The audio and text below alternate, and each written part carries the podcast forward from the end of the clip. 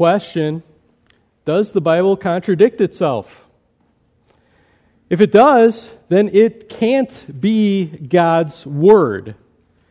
And if it is God's Word, then it does not contradict itself. However, there may be times where, at least on the surface, it may look as if Scripture is contradicting ourselves. Are we justified? Are we declared righteous by faith alone? Or are we justified by faith plus works? And this was a key question that was part of the Reformation that happened 500 years ago. We spent some time going through a series on the five solas of the Reformation, and one of those was sola fide, that we're saved. We receive this salvation through faith alone, through trusting in Jesus Christ alone. However, after the time of the Reformation, because this wasn't what other parts of the medieval church were teaching, the Roman Catholic Church had a council that was in response to the Reformation. It was called the Council of Trent. And in that, one of the statements that they wrote to kind of solidify their belief, this is the Council of Trent, Canon 9, they replied and said, "If anyone says that the sinner is justified by faith alone, meaning that nothing else is required to cooperate in order to obtain the grace of justification, and that it is not in any way necessary that he be prepared and disposed by the action of his own will, let him be anathema. Let him be cursed. Let him be cut off." So their specific view is we are not saved by faith alone. That works are part of how we receive the salvation that God gives us. That it's faith, but it's also works. And there's Scripture that they could point to as well. And this is where it may look that there could be some contradictions. And that's why when we did the message on grace alone, I thought we need to come back and talk about this, because I don't want you to think that I'm just giving you part of the story and we're just glossing over stuff that doesn't fit our views. But we do believe that God is the author of all Scripture, and so we have to say, is there a way that this can be put together and really make sense and gives us the total picture? Because on one hand, Romans 3:28, which we've looked at, says, "For we hold that one is justified by faith apart from works of the law." And it's one of several verses that we believe teaches this principle that we receive justification through faith alone. It's apart from the works of the law.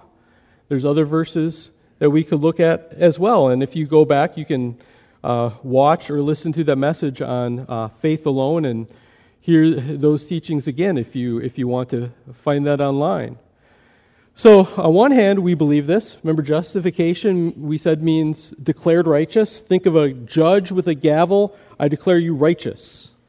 But if someone had the Roman Catholic view, they might point you to James 2:24 and say, look at this. This actually uses even the phrase faith alone.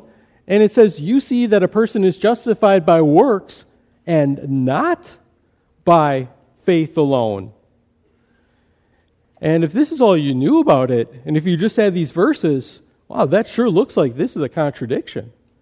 So that's what we're going to be talking about. What is the full biblical picture on this? That what is the role of faith? Are we saved by faith alone? Is that how we receive it? I'm going to argue that yes, we are. What then is the role of works, and what do some of these passages mean? And we're going to do the best that we can in the time we have to give you a foundation for this, and at least a way that you can keep reading and thinking about this, to put it together in a way that doesn't contradict each other, but makes sense, and also teaches us that, yeah, there is an important role for works in our life. It isn't just that God saves us and we have our get-out-of-hell-free card and go do whatever you want and don't worry about living for Christ. Don't worry about having a changed life. No, there's things that God is saving us for. And we'll see that what the Reformers, what they really taught was that we are saved by faith alone, but not by faith that is alone. And we'll try to understand what they meant by that. And that really this is, I believe, what the Bible is really teaching, that we are saved by faith alone, but not by a faith that is alone. So, our first point, and I'm going to try and get through these first 2 points as quickly as we can so we can spend our most of our time in the last point, but this is important that we make these things clear, is that we are not saved by good works. We talk about good works, we mean doing good things. We mean things in our heart that we have good desires, we have good motivations, just anything that we can think of that is good, anything that we do, anything that we think, anything that we contribute, that this is not how God saves us. Is salvation a gift that is brought to good boys and girls? You know, it's Christmas is coming up in about a week. Does God give salvation depending if you are naughty or nice? Is he making a list, checking it twice? It all depends if you're naughty or nice, and he saves the nice people, and the naughty people, they don't get saved. I mean, that's the common view that the world has, that if you're a good person, God saves you. If you're bad, then you don't. And you see that even, you know, some of those, the secular Christmas songs, the ones that aren't about Jesus. But that is against what Scripture teaches. You know, think about Christmas. I want to share this with you. My favorite Christmas verse is one that I really don't see on Christmas cards too much, but I love this one. This is a great Christmas verse. This is 1 Timothy 1:15. I mean, look at this. The saying is trustworthy and deserving of full acceptance that Jesus came into the world to save really good people. Oh, I read that wrong. The screen I'm looking at is kind of small. God came into the world to save people that try their best. No, that's not. Jesus came into the world to save sinners. I love that verse. I really think it really is about Christmas. You think, why did Jesus Christ come into this world? Why do we have Christmas? It's about Jesus. It's about him coming into the world. And this verse tells us why he came in, to save sinners. And that's part of this news, is that that's us, that your pastor's a sinner, that you are sinners. We have sinned against God. We needed a Savior that was going to come and save not the good people of the world, because there aren't any, not the people that are trying real hard, because without Christ we're not even trying real hard. He came to save sinners. And this was the Apostle Paul saying that he held that he was the foremost of all sinners. He recognized that his sin went all the way down to the depths of his heart. You know, and when you realize that, that's when you realize that salvation has to be by grace. It's not something that is earned. It has to be freely given by God as a free gift. That Jesus paid it all on the cross. He paid the bill in full. And we get it just by accepting, by believing, by trusting him. And that's what genuine saving faith is, that we're grieved of our sin, we turn to Jesus for salvation from our sin, and we not only know that he's a Savior, we not only agree with that, but we put our personal trust in him as well. So verses we could look at, key one, Ephesians 2:8-9. It says, "For by grace you have been saved through faith." Now maybe it's faith and works. Well, Paul says, and this is not your own doing. It's a gift of God, not a result of works, so that no one can boast. So you cannot boast about your salvation, Christian. You cannot pat yourself on the back. You cannot be arrogant and think that somehow you are just a notch better than someone else, and that's why God decided to save you. It's not because of that. It's because of his grace and love and mercy, and the whole package of everything is by his grace and through faith, not the result of works. We already looked at Romans 3:28. We're justified by faith apart from works of the law. Galatians 2:16. Yet we know that a person is not justified by works of the law, but through faith in Jesus Christ. So we also have believed in Christ Jesus in order to be justified by faith in Christ and not by works of the law, because by works of the law no one will be justified. There's an illustration that, actually, it's attributed to Martin Luther. I don't know if he actually said it, but it's this illustration of how salvation works. And, you know, with the snow coming down, it's an apt illustration. But he talks about believers being like a snow-covered dunghill. Kind of a gross illustration, but you know, he's in the Middle Ages, and you have peasants and farmers, and this would have been something they would have been very accustomed to. So at the farm, you have the dunghill, and he said this dunghill, you know, it doesn't smell good. It's offensive. It's nasty. It's odorous. All of this, and he said because of our sin, this is us, you know, down to the core. And I know a lot of people think that they're made of gold. But that's because we have oftentimes a wrong view of ourselves. We're not measuring ourselves against God's standards. When we do that, we realize, yeah, we're pretty bad. I really, that's who I am. And how is God going to deal with this? If He wants to save us, and this is what we're like, is He going to say, well, we'll just take the dunghill right into heaven and stink up the place? Well, no one would think that. But what a lot of people thought in the Middle Ages, and some still do, that, well, the way that God deals with this is He changes, you know, this dunghill into a pile of gold. And then once He, you know, maybe He graciously changes it into a pile of gold, but now it's a pile of gold, and now He can say, now you're accepted, because now you're this wonderful pile of gold instead of this pile of dung. But what Luther said is that the way that the Scriptures actually present this is if you have this dunghill, and then there's this huge snow that comes down, the first snow of the year, and there's just a thick blanket of snow over everything. And so this thick blanket of snow it covers this hill, so you no longer smell the odor, you no longer see it, it's just covered. Now underneath, at least at the moment, it's still the dunghill, but it's covered in something else. And in the same way, when we trust Jesus Christ as Savior, it's not as if we're that God doesn't. We're changed to go. Now I accept you, but instead we're blanketed in the righteousness of Christ. We're covered in a righteousness that is not our own, but it's from Him. And therefore, when God looks at us, He doesn't see the filth. He sees Christ's righteousness. But at the same time, we're righteous because of Christ, but we're still sinners. I think that's a really helpful metaphor. So it's the instant that we're blanketed in the righteousness of Christ, we're accepted by God. Salvation is secure. We don't have to wait to be changed into a pile of gold first.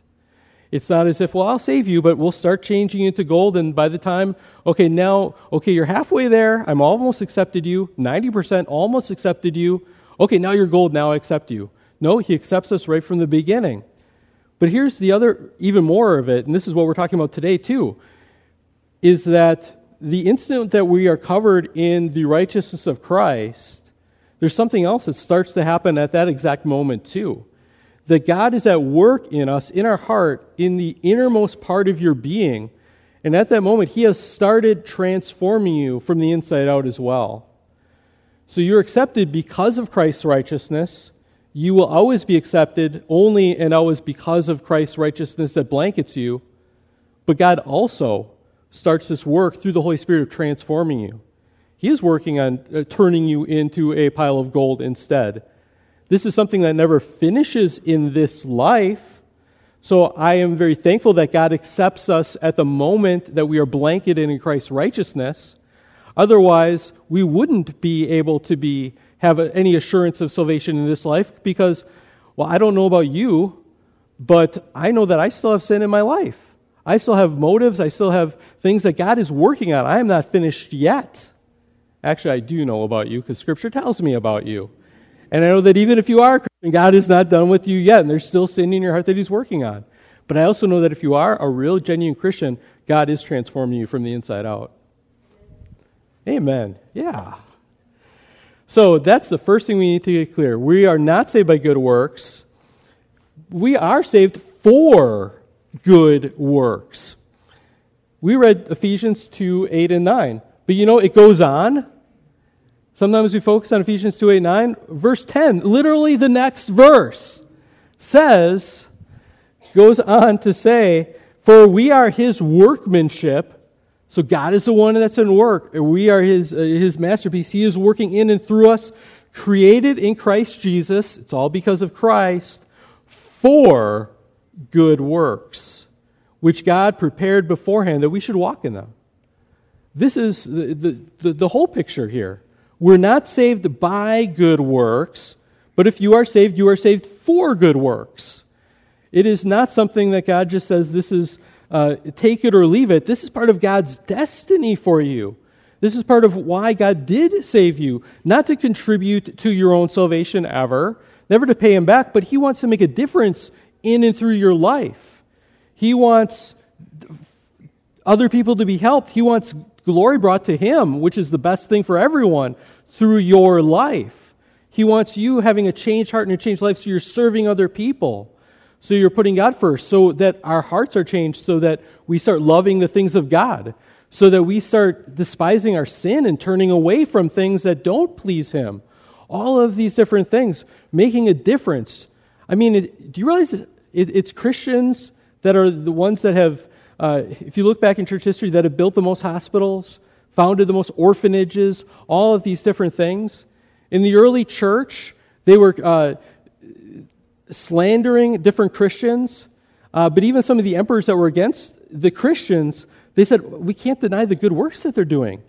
They're taking care of not only their own, they're taking care of the unbelievers as well. They're showing all this love. And it's kind of hard to keep slandering someone when everyone can see these are people that they're full of love and they're helping other people. And this is part of what God has created you for, not so you can be just saved and you got your ticket and now go on and live your selfish life. God wants to work through you. This is part of your destiny, Christians. He's making a difference through your life. You were saved for good works. Be thinking about, what are these good works that God is calling you to? And if you're reading your scriptures, if you just start reading in the New Testament, you're going to see what some of these things are that God is directing you towards. You'll be in prayer. Have your eyes open to the needs that are around you. Caring for other people, especially those with deep, genuine needs and hurts. Evangelism, helping other people to become Christians. Helping each other to grow as Christians. He calls it to bear each other's burdens. Both physically, emotionally, in prayer, in practical service to each other. Supporting the ministries of the church as we work together to make a difference in this world. Supporting that through serving, being involved, volunteering, through prayer, through our giving, our financial giving, giving to missions, personal devotion to God, being a good witness to your community, living as a Christian so people see this. They see that you're someone that God is working in their life and changing you, making you different from what you were, showing genuine love, worshiping God. Colossians 1:10,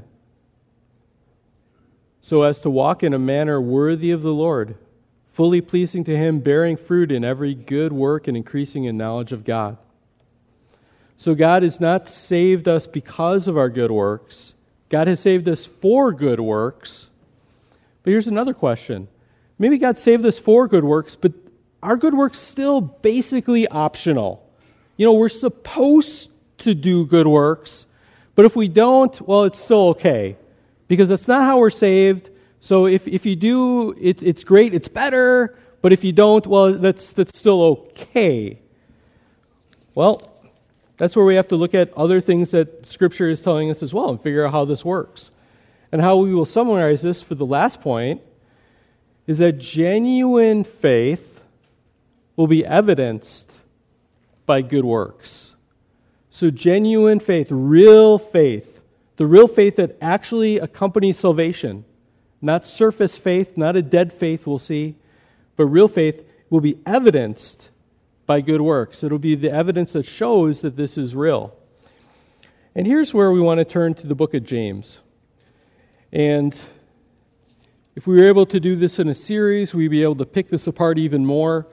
But I want you to be exposed to this because this is one of those passages people have questions about. And I want to at least give you enough to realize, okay, how we can put this together and fit this together with everything else that the Bible teaches. So this is a great passage. This is James chapter 2. Let's read starting with verse 14. And if you have scripture or have it in front of you, this would be good to have open in front of you. What good is it, my brothers, if someone says he has faith but does not have works? Can that faith save him? If a brother or sister is poorly clothed and lacking in daily food, and one of you says to them, "Go in peace, be warmed and filled," without giving them the things they need for the body, what good is that? So also faith by itself, if it does not have works, is dead. But someone will say, "You have faith, I have works. Show me your faith apart from your works, and I will show you my faith by my works. You believe that God is one. Well, you do well. Even the demons believe and shudder. Do you want to be shown, you foolish person, that faith apart from works is useless? Was not Abraham, our father, justified by works when he offered up his son Isaac on the altar?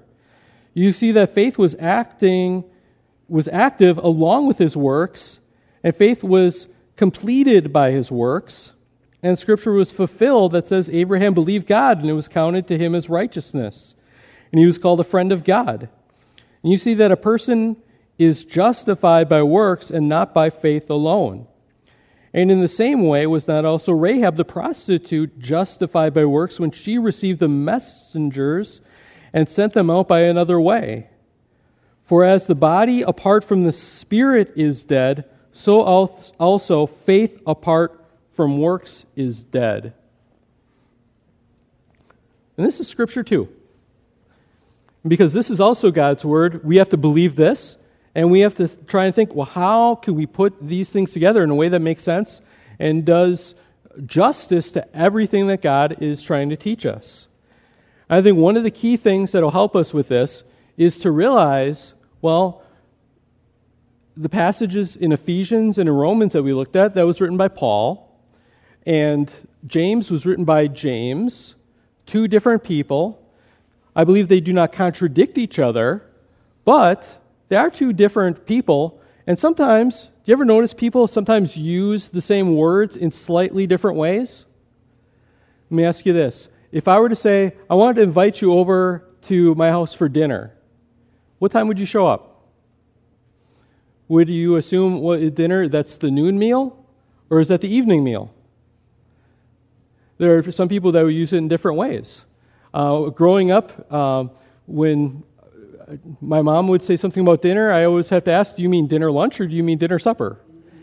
Because her mom, my grandma Laux, for her, dinner was lunch and supper was supper. So you had breakfast, dinner, and supper. And on the other side of the family, when they said dinner, well, that's supper. So you'd have to say, was it dinner lunch or dinner supper? And I think that's kind of what's going on here. That's when Paul and James are talking about saying faith and even talking about justification, they're meaning it in slightly different ways.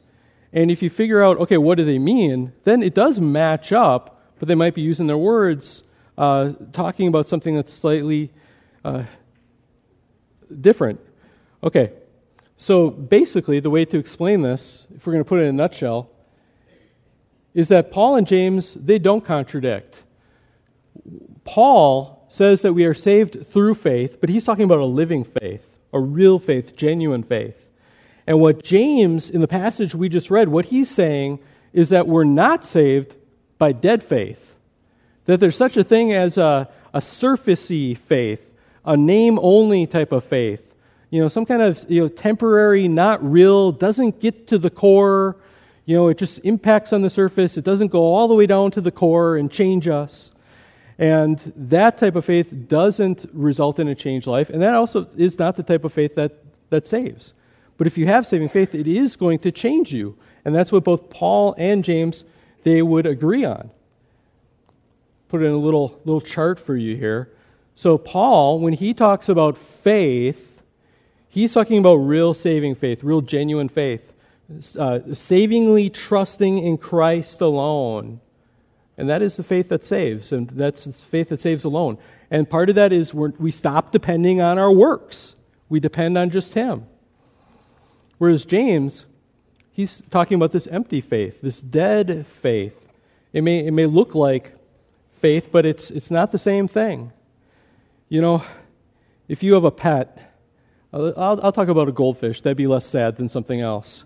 You know, you can have a goldfish that dies, and maybe before a little goldfish was swimming around and he was real happy, and then what happens to goldfish? You know, he's floating up.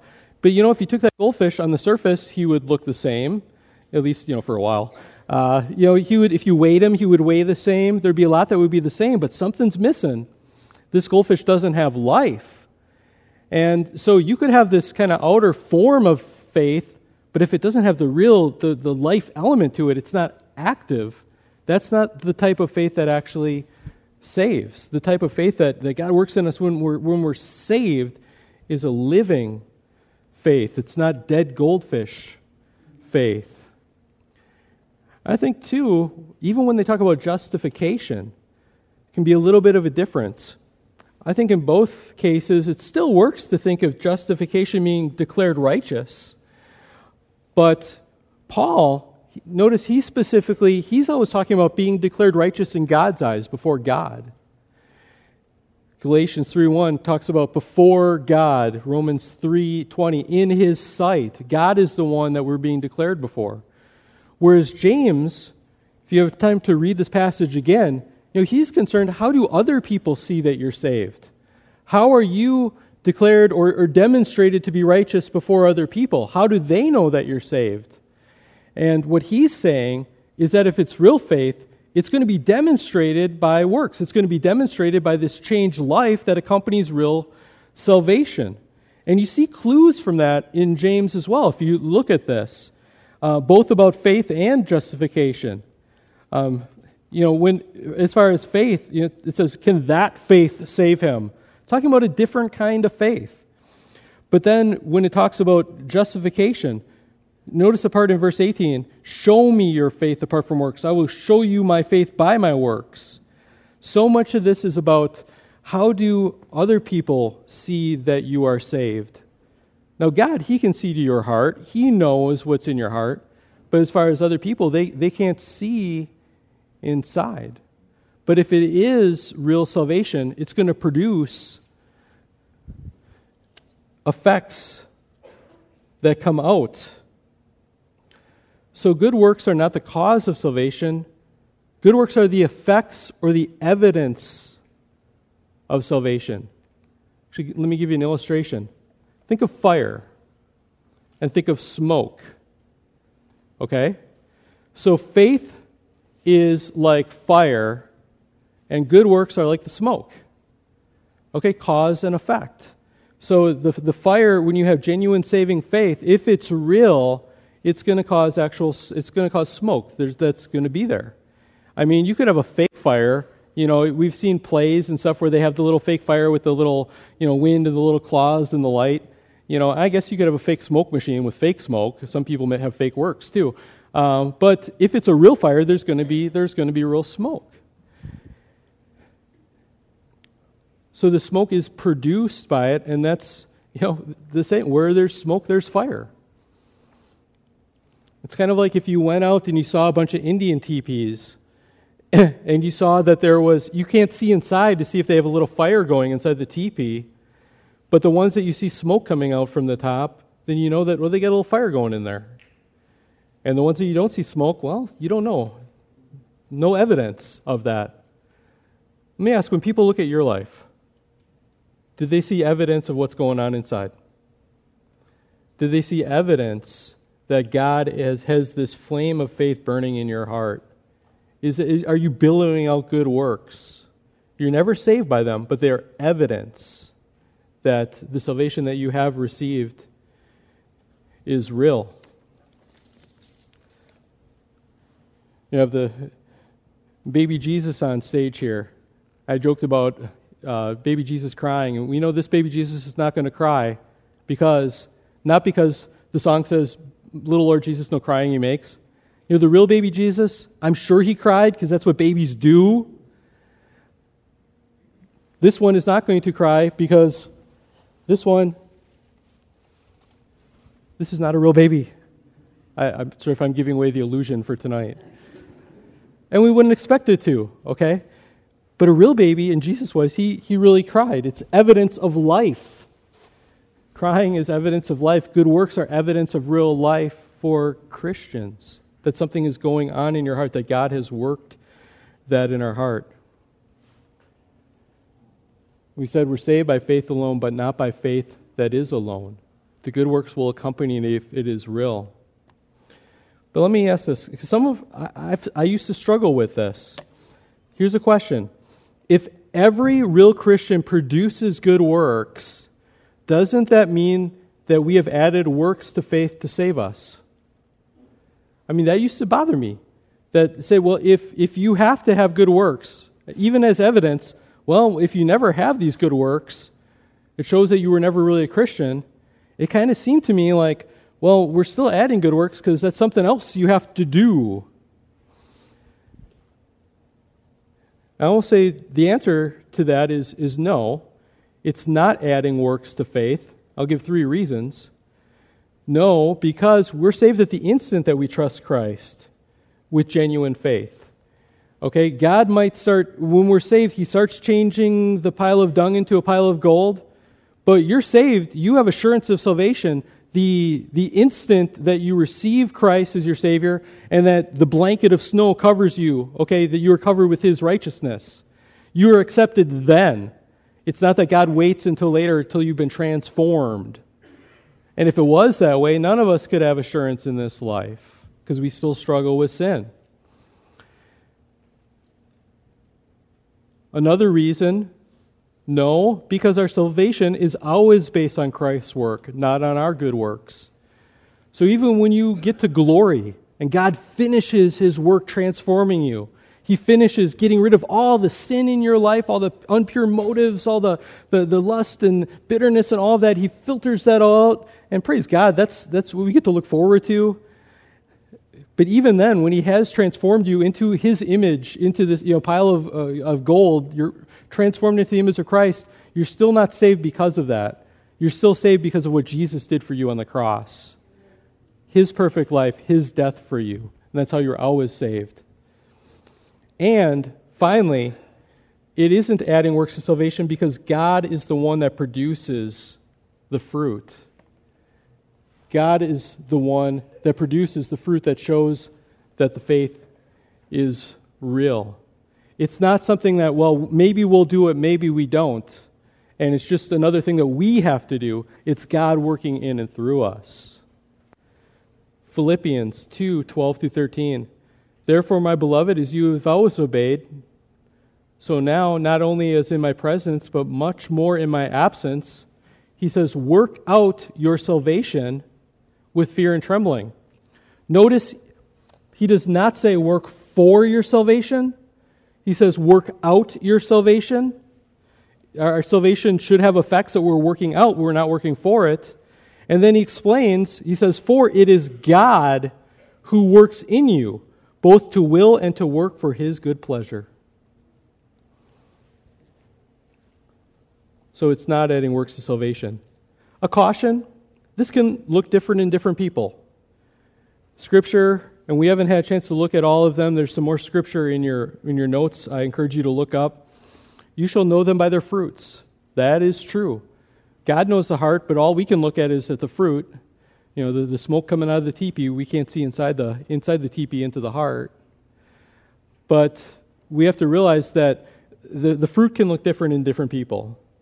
Sometimes when someone's saved, God starts that work transforming them from the inside out, but sometimes it takes a little while for a lot of it to start coming to the surface.